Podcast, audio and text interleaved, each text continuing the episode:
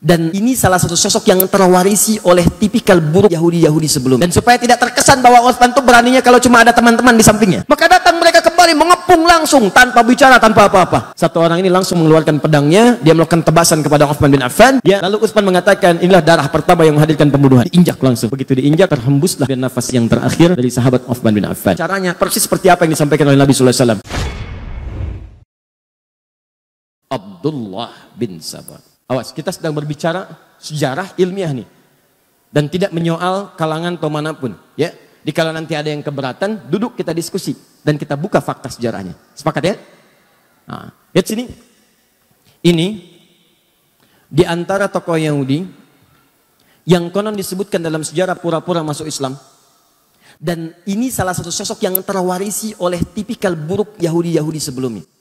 Padahal Nabi sudah obati itu. Aus Hazrat saya persaudarakan kata Nabi.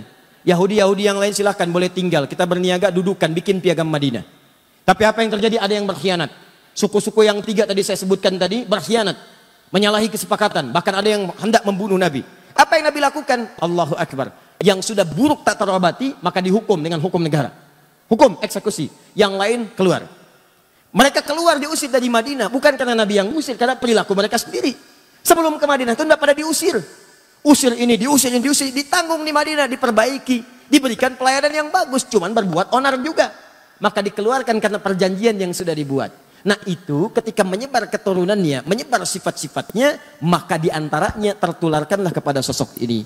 Ini eksis di zaman sahabat Uthman bin Affan radhiyallahu taala anhu. Ketika Uthman menunjuk kerabat-kerabatnya yang pakar-pakar di bidang ekonomi itu menempati pos-posnya, maka orang ini bergerilya langsung masuk bukan di wilayah Madinah. Karena kenal Madinah itu. Orang Madinah semua kenal Uthman. Uthman itu orang baik, nggak mungkin nepotisme, nggak mungkin milih yang salah dan sebagainya. Maka dia masuk ke wilayah yang sulit dijangkau pada saat itu untuk memberikan informasi yang cepat. Datanglah dia ke Mesir di Afrika Utara. Dari Mesir. Mesir itu bukan Arab ya secara geografis. Mesir itu Afrika Utara. Cuma bahasanya bahasa Arab. Secara kebahasa, kebahasaan disebut negara Arab. Tapi secara geografis disebut dengan Afrika Utara. Masuk wilayah Afrika Utara. Sama dengan Libya, Tunisia, Maroko, Aljazair itu wilayah Afrika Utara. Maka dia datang ke Mesir. Apa yang dia katakan di Mesir? Dia sebarkan isu bahwa khalifah saat ini satu telah melakukan nepotisme. Nepotisme. Dia pilih kalangan dari kerabat-kerabatnya saja. Tahan sebentar. Tahan. Sesuatu yang dituduhkan kepada orang lain dan itu tidak nyata, maka dalam bahasa Al-Quran itu disebut dengan fitnah namanya. Jelas? Sesuatu yang dituduhkan kepada orang lain dan sifatnya tidak nyata, maka itu disebut dengan fitnah namanya keburukan orang lain dibincangkan, nyata sifatnya, tanpa sepengetahuannya, maka itu disebut dengan gibah namanya. Jelas? Maka dituduh Uthman dengan sesuatu yang tidak nyata. Tuduh. Maka muncul fitnah. Ah, Uthman nepotisme, Uthman nepotisme. Dan berita ini kan nggak seperti kita sekarang. Kalau sekarang ada berita di Amerika, sekian detik bisa kita klik. Kejadian di Rancaike kita berdoa semoga Allah muliakan dan sabarkan saudara-saudari kita insya Allah. Dan kita juga insya Allah kita apa yang kita kita bisa bantu kita bantu saudara-saudari kita. Ada kejadian puting beliung kemarin itu kan? Kejadian di Rancaikek. Itu sedunia tuh bisa mengakses. Tsunami-nya di Banten, yang bela sungkawanya banyak. Kirimkan duka cita dari Turki, dari sini, dari sini. Langsung nampak. Ini zaman Uthman, telepon belum ada. Email nggak nampak. WhatsApp belum kepikiran. BBM tuh belum dikreasikan, nggak ada. Jangankan zaman Utsman, ya 80 tahun ke belakang, 50 tahun ke belakang, 30 tahun ke belakang, 20 tahun ke belakang, orang haji aja kan belum menemukan pesawat seperti sekarang. Berangkatnya pakai kapal laut. Kalau ada kabar dari Mekah nyampe 6 bulan kemudian.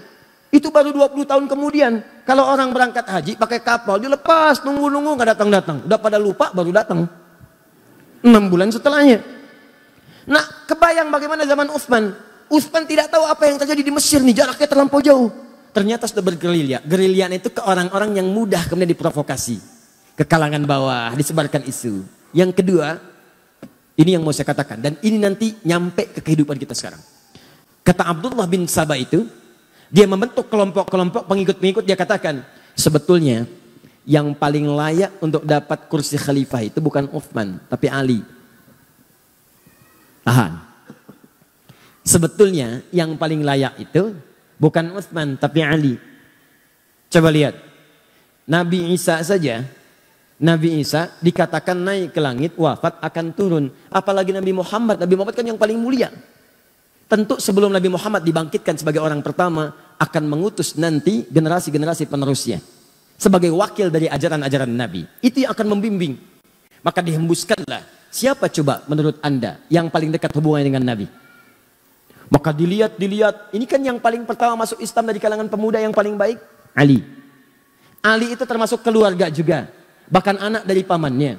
Bahkan menantu Nabi juga. Anaknya jenius, pemuda yang paling hebat. Teman-teman sekalian, itu orang daerah, orang kampung yang tidak tahu info Utsman juga mulia, menikah dengan tadi dua putri Nabi, dimuliakan oleh Nabi, disebut ahli surga. Bahkan satu masa ketika Utsman akan masuk ke satu kebun, riwayat Abu Musa al-Ash'ari, kata Abu Musa al-Ash'ari, saya minta izin dulu pada Nabi. Kata Nabi, persilahkan dia masuk, akan masuk seorang ahli surga yang diuji dengan musibah.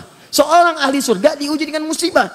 Nah info-info ini nggak banyak nyampe, masuk ke kalangan bawah, diprovokasi. Yang bagus tuh Ali, yang hebat Ali dan sebagainya. Padahal dua-duanya mulia. Maka orang-orang awam ini mudah kemudian disulut, masuk ke kelompok Abdullah bin Sabah, maka dikenal dengan pengikut Sabah, namanya Sabaiyah. Abdullah bin Sabah dikenal dengan Sabaiyah. Saya agak cepat sedikit ya, mohon maaf karena waktu kita itu sangat singkat. Tahan. Maka terkumpul di wilayah Mesir. Dia coba infiltrasi wilayah Madinah, begitu masuk mental, jadi karena orang tahu Utsman tinggal di Madinah, tahu kebiasaan Utsman, jadi begitu akan menyoal Utsman, eh sebetulnya Utsman begini ya, jangan bicara tentang Utsman. Utsman lebih baik dari apa yang anda katakan. Eh, Utsman kok nempatkan saudaranya di situ? Eh, Utsman tuh lebih paham karena Utsman tuh pakar di bidang ekonomi, dia tempatkan mungkin salah. Mental, mental, mental. Dia pergi ke daerah. Setelah itu apa yang terjadi? Setelah diprovokasi masanya makin banyak, maka Abdullah bin Sabak kemudian masuk dan mengatakan pada pengikutnya di wilayah Mesir itu, datanglah kalian kemudian ke kota Madinah. Sampaikan protes kalian. Kepung tulisannya Utsman. Datangi Utsman di sana. Maka mereka bergerombolan datang, datang, datang ke wilayah ini, datanglah ke Madinah. Ini yang datang ini bukan cuma datang. Ada yang bawa pedang, ada yang bawa pisau, ada yang bawa pentungan besi. Datang. Datang, datang, datang, datang. Begitu intelijen menyampaikan kepada Uthman ada pergerakan dari wilayah Afrika Utara menuju ke sini. Apa isu yang dibawa? Mereka ingin minta penjelasan kepada Khalifah Uthman bin Affan. Kenapa mengangkat saudaranya begini, begini, begini. Apakah benar Ali paling utama dan sebagainya. Maka Uthman karena disebutkan kemudian Ali, nepotisme dan sebagainya. Uthman perintahkan Ali, kamu kasih penjelasan. Apa kata Ali? Saya katakan dari awal, ingat kata-kata saya? Bukankah di antara yang paling jenius di antaranya Ali bin Abi Thalib? Ali mengatakan kepada Uthman kurang lebih bahasanya, ya khalifah akan lebih baik kalau anda langsung yang menemui rakyat menjelaskan.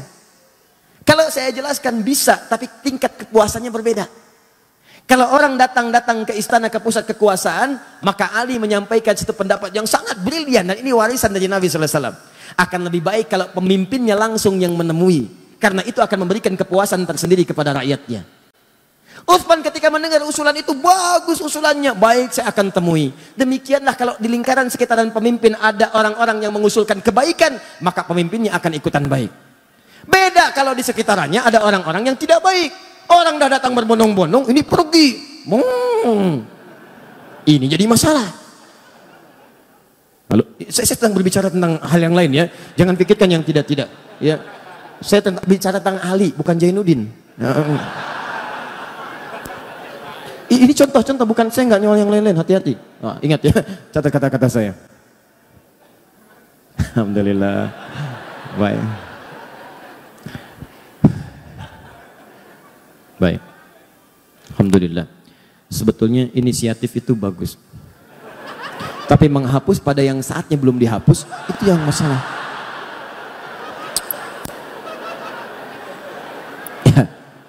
Itu sampai jangkrik aja nyari mana tulisannya katanya. Nah. Ini jangkrik Mekah nih ada ke sini. Oh, lalat. Nih saya tulis lagi ya. Lihat nih. Quran, surat kedua, ayat satu. Kamu ada pindah dulu. Nah, lihat ini. Udah ya. Nah, oh, pindah langsung pergi. Ayo hapus lagi. Alhamdulillah. Sudah? Maka Uthman menerima usulan Ali bin Abi Thalib. Kemudian disampaikanlah, diterima itu semua. Ayo datang, terima dengan lembut. Kalau bahasa kita kenapa kemari? Kami gak puas, marah tuh masa. Uthman tenang aja. Tenang aja, marah ini itu. itu nggak ditahan tuh. Bawa pedang dibiarin, bawa pentungan dibiarin. Bahkan Umar, Uthman kasih pengumuman. Tidak boleh ada di antara semua keluarga saya, semua sahabat dan kerabat semuanya yang kemudian menghunus pedangnya untuk melarang mereka. Menghunus pedangnya untuk bisa mencegah mereka. Biarkan mereka dengan pedang yang datang. Dan Uthman hadapi dengan kelembutan. Kembalikan ke sarungnya, kata Uthman. Maka Ali tidak mengeluarkan. Bahkan berkomentar, kalau saya ingin sekali jadi pembela Uthman pada saat itu. Tapi kalau saya keluarkan, maka saya jadi orang pertama yang bermaksiat pada pemimpin saya. Maka semua taat kepada pemimpinnya, sarungkan, masukkan kembali, biarkan mereka datang. Maka semua menunggu. Dan Utsman meminta, eh semua kerabat-kerabat yang ada dekat saya, pulang kalian ke rumah. Pulang, pulang. Karena yang akan diminta pertanggungjawaban saya oleh Allah, maka saya akan hadapi. Semua diminta pulang. Sebab Utsman ingin menunjukkan bahwa persoalan kebijakan ditanya, saya jelaskan sendiri. Dan supaya tidak terkesan bahwa Utsman itu beraninya kalau cuma ada teman-teman di sampingnya. Maka diminta pulang, pulang, pulang, tinggal keluarga intinya saya di istana. Datanglah orang-orang itu dengan jumlah yang sangat banyak, bahkan di riwayat disebutkan, di riwayat disebutkan melebihi jumlah sahabat yang memang pada saat itu sudah ada di lingkarannya. Datang mereka, apa kata Uthman?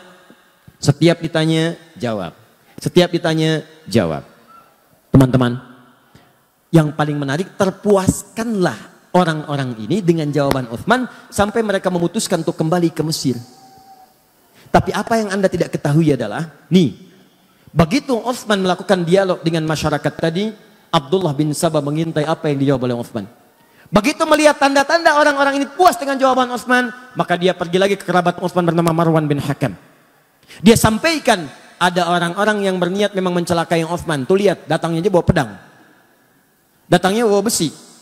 Datangnya bawa pisau. Maka tolong kamu buatkan memo dituliskan di kopnya kop pemerintahan. Kop khusus untuk Utsman. Karena ini keluarga kerabat tidak tahu nih. Dan belum sempat klarifikasi ke Utsman karena tempatnya berbeda, datang cepat tuh. Marwan kerabat, orangnya baik juga. Maka apa yang terjadi dituliskan di situ. Perintahkan kepada gubernur Mesir ketika mereka datang sampai sana tolong hukum mereka karena mereka berniat untuk mencelakai khalifah. Apa yang terjadi? Orang-orang ini kembali kemudian ke Mesir dengan perasaan yang sudah puas dengan jawaban Utsman bin Affan. Tapi di perjalanan mereka dibisikin lagi oleh Abdullah bin Sabah. Eh, tahukah kalian buruknya Utsman bin Affan? Utsman itu beda dengan Ali. Utsman itu kalau di depan bilangnya A, di belakang bisa B. Kalau nggak percaya, kalian dititipin surat kan? Masa sih? Masa lihat? Oh ternyata ada satu kelihatan bawa surat. Begitu kelihatan coba buka suratnya, mungkin buruk untuk kalian. Begitu dibuka, terbukalah kemudian di situ perintah untuk mengeksekusi orang-orang ini karena mencoba untuk membunuh khalifah. Maka mereka marah. Dikira Uthman yang melakukan tipu daya. Maka datang mereka kembali mengepung langsung tanpa bicara, tanpa apa-apa. Uthman kamu penipu, Uthman kamu pembohong. Datang langsung merangsak jumlahnya cukup banyak. Kembali ke istana. Begitu Uthman mendengar teriakan-teriakan itu, Uthman mengatakan, aku tidak pernah menulis itu. Kamu pembohong, kamu ini. Orang marah pak. Orang marah nggak dikasih Indomie juga akan berhenti marahnya. Oh ini, ini, itu, ini, itu. Bohong, kamu bohong, ini, bohong, itu. Tadi saya katakan dari awal, Utsman punya kebiasaan apa kalau sedang gelisah? Baca Al-Quran. Maka masuklah beliau kemudian ke ruangannya, baca Al-Quran. Apa yang dibaca sampai juga dengan ke Ali Imran ayat 173 dibaca, itu indah sekali maknanya. Sampai terus, terus, terus dibaca, ada yang menyebutkan riwayat bahwa beliau kemudian tertidur, ketiduran, saat sedang tiduran bertemu, bermimpi bertemu dengan Nabi SAW. Dengan Umar, dengan Abu Bakar As-Siddiq radhiyallahu taala anhumah. Kata Rasulullah disampaikan, Abu Bakar menyampaikan, Umar menyampaikan. Terakhir kata Abu Bakar dan Umar, wahai sahabat mulia, kamu jangan dulu buka ya, nanti kamu bukanya bersama kita dengan Rasulullah SAW. Dalam keadaan puasa, sedang baca Al-Quran, bermimpi bersama, bertemu bersama Nabi, Umar dengan Abu Bakar As-Siddiq radhiyallahu taala anhuma. Apa yang terjadi? Kata Abu Bakar dengan Omar, kamu jangan dulu buka. Nanti bukanya bersama Rasulullah SAW. Maka terbangun dari situ, sedang baca Al-Quran, tiba-tiba tanpa diduga ada orang-orang yang masuk menerobos, datang lewat jendela. Ada datang lewat atas dan sebagainya.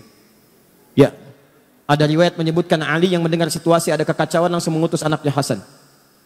Hasan Husain berangkat ke sana, lihat apa yang terjadi. Kalau situasi tidak bagus, tolong jaga Utsman.